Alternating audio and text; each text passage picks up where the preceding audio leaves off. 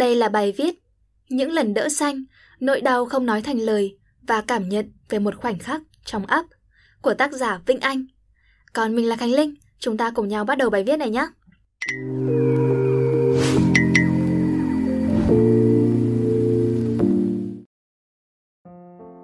Năm lớp 4, mẹ tôi sinh em bé.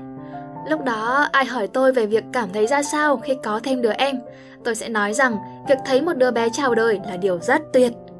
Khoảnh khắc bạn nhìn thấy bụng mẹ lớn dần, đứa bé quậy tưng bừng đạp miết trong bụng, mà em tôi tuổi tuất nên tôi từng dùng tên chó để gọi nó. Buổi chiều tan học vào gần cuối tháng 5, tắm rửa xong ông nội chở tôi vào bệnh viện. Lúc tôi vào, bố tôi chỉ vào chiếc lồng nhỏ ở giữa, bảo là em của tôi nằm ở đấy đấy. Tôi nhìn cái người nhỏ xíu của em, rồi tôi lại nhìn mẹ tôi, mặc áo bệnh viện, cười với tôi và vẫn mệt. Những ngày trước, tôi còn hơi ganh tị xấu tính đến mức lấy tay đánh vào chiếc gối có con thỏ ở giữa. Nhưng mà khi nhìn thấy cái người nhỏ nhỏ đang đội mũ màu xanh ngủ ngon đấy, khi ông nội chạm vào cựa quậy, mọi ganh tức trẻ con của tôi biến mất. Cảm giác của tôi khi ấy là sự kỳ diệu. Thường thì trước đó bạn sẽ gặp những người vốn dĩ đã lớn rồi, hay là đứa nhỏ chỉ ít cũng đến tuổi phá phách, hay được đem từ bệnh viện về. Nhưng một đứa bé mới được sinh ra từ bụng mẹ nằm ở đó là tuyệt tác. Vì nó phải từ một tế bào nhỏ thành phôi rồi biến chuyển nhiều để trở thành con người. Cái này chuyên sâu quá. Lúc đấy thì tôi chỉ đang học cách tận hưởng cảm giác mới mẻ mà thôi. Cảm giác của việc tỏ ra làm người lớn chăm sóc mẹ. Lật từng quyển sách lớn hướng dẫn chăm sóc em bé và mấy quyển cẩm nang của mấy công ty sữa quảng cáo. Tôi nhớ vanh vách cả. Đến mức mà lớp 5 học bài đó, tôi đủ sức để biến nó thành một cuộc tranh luận. Tôi quả quyết rằng mình sẽ thành bác sĩ để thấy thêm nhiều em bé thật xinh, sẽ thấy em bé mặc áo liền quần tập đi đáng yêu hơn. Cho đến năm lớp 6, khi tôi xem một bộ phim trên TV, có một nhân vật nữ khi đó ăn chơi nên đã phá thai. Sau đó nữa, có phim chiếu cảnh nhân vật nữ chính đang mang thai trượt té nên đã sảy thai, khó có con lần nữa. Mẹ tôi khi đó giảng giải, đó là sảy thai. Kể từ ấy tôi bắt đầu hiểu được rằng không phải đứa bé nào cũng có thể ra đời. Tôi cũng dần hình thành những viễn cảnh về giả sử trong tương lai nếu mình không thể làm mẹ được vì một lý do nào đó, nó sẽ như thế nào. Chị dâu họ tôi năm ấy mới về làm dâu, trải qua rất nhiều lần sảy thai. Mọi người nói cơ thể chị không thể giữ con được, mang thai có khi ảnh hưởng đến tính mạng mẹ con. Hai vợ chồng chị chạy chữa gần chục năm mới có đứa bé Đứa bé sinh ra, tên ở nhà là Pi, Peace. Giảng hòa tất cả những lần xém dặn nứt trước của họ. Càng tiếp xúc, tôi càng thấy như trong ấp, rằng không phải lúc nào đàn cò cũng sẽ cắp chiếc giỏ đến đưa em bé như ý muốn. Nhưng số đó ít, và tôi vẫn lấy niềm tin vào chiếc áo liền quần. Năm 4, tôi bắt đầu học sản, tôi bắt đầu nhìn lại em tôi, nhiều khi tôi ước em nhỏ lại như hồi đầu để tôi có thể thấy được sự tươi đẹp ấy. Tôi kiên trì với cái đẹp, với bộ áo liền quần, giữ vững niềm tin trước khi đi bệnh viện. Động viên rằng những trường hợp thương tâm của những người mẹ sẽ rất ít, có khi khó thấy được. Cho đến khi tôi thực sự đi bệnh viện. Xanh nở ở con người không bao giờ là dễ dàng cả. Hẳn bạn từng biết đến những thành ngữ như 9 tháng 10 ngày hay mang nặng đẻ đau người ta gọi làm mẹ là thiên chức. Nhưng chỉ đến khi bạn đứng ngay phòng khám thai và đứng đỡ một ca xanh trọn vẹn ở phòng xanh thì mới hiểu được. Tôi nhớ lại cái cảm giác vui mừng khi lần đầu gắn đầu dò Doppler lên bụng và nghe tiếng lụp bụp là tim thai của đứa bé. Người mẹ mỉm cười hạnh phúc.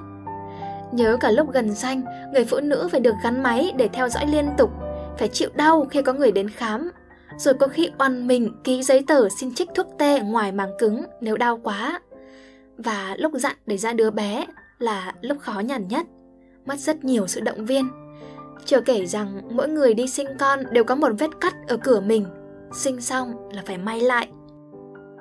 Ngày đỡ xanh thứ hai, lúc mới xem xong một ca đỡ xanh, tôi chạy ra bồn rửa tay phẫu thuật để rửa. Lúc ấy bên cạnh tôi là một khay mâm, có một thân hình hồng hồng ở trong đó, mùi hơi tanh. Tôi thấy Hồng nên nghĩ rằng chỉ là mô hình gì đó nên cũng tò mò xem nó như thế nào. Nhưng đến gần thì mới thấy tờ giấy báo tử, nhỏ nhắn, ghi thai 27 tuần, tử vong do suy hô hấp. Tôi lạnh cả sống lưng, không dám rửa tay nữa. Đứa bé non ấy, bé chút ót, tính ra là hơn một gang tay mà thôi. Tự dưng xung quanh tôi có một mùi tanh nhẹ. Tôi thề rằng lần kế tiếp nếu thấy cảnh này sẽ quay lưng đi. Buổi trực cuối cùng tôi dáng ở lại lâu hơn chút, cốt là để lấy chỉ tiêu. Tôi chưa đỡ xanh được ca nào cả. Sáng hôm ấy tôi gặp những ca bình thường, buổi chiều tôi mới gặp lại chuyện. Chị sản phụ lên giường, tôi vẫn gắn máy theo dõi. Nhưng từ lúc gắn máy, tôi linh cảm có chuyện không hay. Những người gần đến lúc xanh thì sờ bụng sẽ có cảm giác căng. Nhưng lần này chị sản phụ tôi khám, bụng lại có gì đó mềm, nên tôi thấy lạ lắm. Chị đau dữ dội và phải ký giấy gây tê. Không biết lúc nào đó, chị nói với bạn tôi rằng đứa con chị đã chết lưu, thai lưu, chờ dục xanh để lấy ra. Một lúc sau, tôi chạy về buồng rửa tay hôm trước, thì thấy đứa bé, người xám xịt, nằm im, nhắm mắt, đầu to còn người óp ép. Em thấy sợ lắm đúng không? Dạ, em hơi sợ thôi chị. Em là sinh viên, lần đầu thấy không quen thì sợ là đúng rồi. Chị lúc mới vào đây làm, chị bị bệnh về tim, nhưng nữ hộ sinh khác phải làm thay vì không muốn chị thấy, sợ chị có chuyện gì. Mình làm nghề này thì phải vậy. Sẽ có những em bé dễ thương chào đời, nhưng cũng sẽ có những đứa trẻ không trọn vẹn. Dù gì bé này ra đời cũng còn nguyên vẹn. Em cũng là con người, chỉ có điều em không được như đứa trẻ khác thôi. Chị hộ sinh trò chuyện với tôi vừa chuẩn bị cho đứa bé không may ấy. Chị lấy chiếc váy hoa đắp lên người em rồi quấn lại để bộ phận xử lý đến. Người sản phụ hồi nãy trước đó chỉ đau, giờ khóc nấc. Đây là lần mang thai thứ ba của chị. Lần trước đó, chị đã bị sảy thai. Khi người nhà chị không đồng ý xem xét bánh nhau để biết vì sao đứa trẻ mất, chị càng khóc dữ dội. Thả chị ấy khóc vậy, chị cũng nhẹ lòng phần nào. Nhưng người thứ hai lại khác.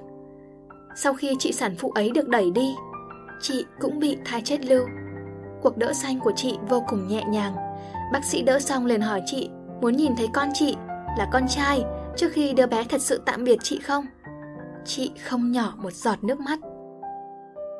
Mỗi người đều có hoàn cảnh riêng về đứa con không chào đời trọn vẹn của riêng mình.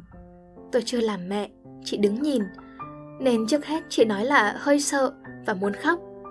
Những đứa bạn tôi ngày đầu thấy cảnh lấy những phần thai còn sót lại do người mẹ bị sảy thai, họ khiếp sợ. Tôi đoán bạn tôi muốn khóc, tôi cũng muốn khóc. Rất nhiều lần tôi muốn khóc, nhưng tôi vẫn phải đứng đó vì tôi học ngành này phải dũng cảm. Những người sản phụ không may mắn, họ còn phải đứng đó dù bệnh cảnh nào thì con của họ cũng không thể chào đời trọn vẹn. Họ phải có cùng một cách là nằm đó chấp nhận sự đau đớn của việc gỡ bỏ phần máu thịt của mình. Có một sản phụ nhỏ hơn tôi một tuổi, thai chất lưu ngay lần đầu mang thai. Sau khi uống thuốc xong, người chết lên chết xuống đến mức chồng phải bế cô ấy vào buồng khám. Có người bị thai ngoài tử cung, sau khi mổ xong, họ tránh né việc bị hỏi han. Nhưng có người, dù đau đớn, vẫn cố hỏi bác sĩ Em làm vậy xong, em có thể có con được không? Những sản phụ mà tôi gặp đều có điểm chung Mắt họ giáo hoảnh Ban đầu lúc đi hỏi bệnh Tôi từng tránh Chỉ sợ đụng đến nỗi đau họ sẽ khóc Nhưng họ vẫn bình tĩnh kể cho tôi nghe vì họ biết Chúng tôi cần bệnh nhân để học Trải nghiệm mất con là những thứ không thể nói thành lời Đó là những nỗi đau mà bao lần nước mắt không thể giải quyết được Với tôi, một chiếc que thử thai hai vạch ẩn chứa nhiều tâm trạng. Thường thì sẽ là niềm vui, nhưng nó cũng có thể ẩn chứa những nỗi lo phía trước. Người mẹ có thể hào hức nhìn con mình lớn lên thì thật là diễm phúc. Nhưng mà nếu họ không may mắn thì những đứa con không bao giờ ra đời trọn vẹn là những niềm đau không thể nói được.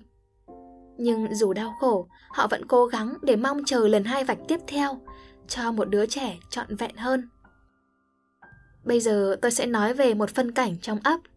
Tôi bắt đầu xem ấp là lúc làm dự án trong tiết ngữ văn về vấn đề nạo phá thai.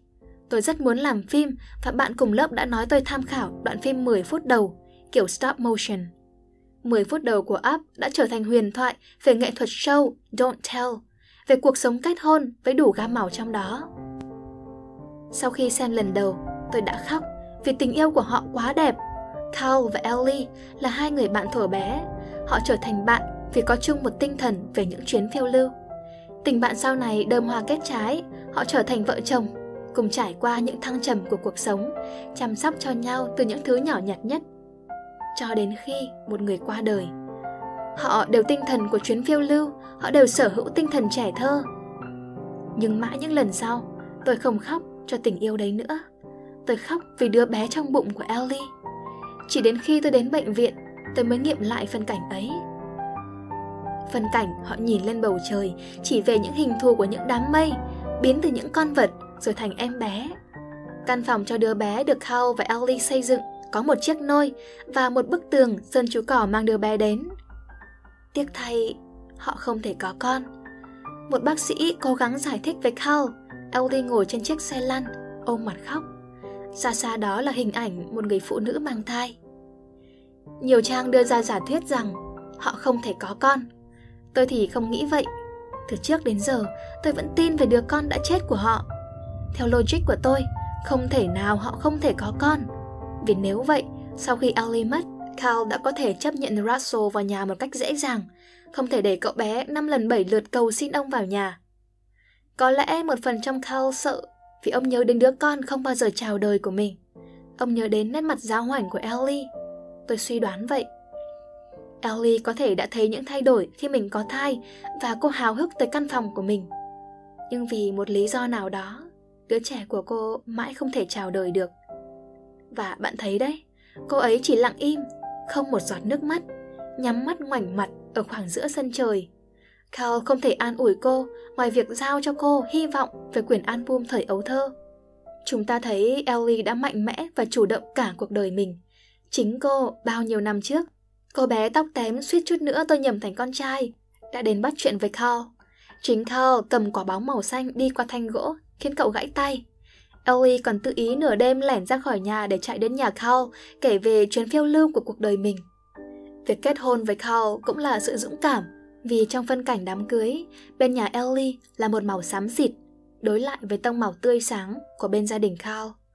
Cả cuộc đời họ sống trong đói nghèo, Ellie và Carl phải kiếm sống bằng việc bán bong bóng ở khu trò chơi. Khi Carl thậm chí không thể giữ vững chiếc xe bán bóng, và Ellie bình tĩnh bước ra tạo trò chơi cho bọn nhỏ.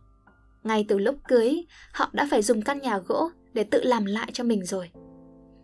Nếu ở cành đầu của Up mở ra bằng lời nói của Ellie, những phân đoạn sau lời nói của cô giảm dần. Kể từ lúc bác sĩ nói cô không thể mang thai. Những gì chúng ta thấy chỉ là nụ cười của Ellie. Ellie chôn niềm đau ấy, hướng đến ước mơ thuở nhỏ, đến Paradise Falls, nhưng không thể. Cô đã quên đi ước mơ đó để coi hạnh phúc với Carl là chuyến phiêu lưu vĩ đại của cuộc đời mình. Và trong cô, tôi nghĩ, vẫn còn vết đau âm ỉ của việc mất đi đứa con của mình, nên cô không thể nói được nữa.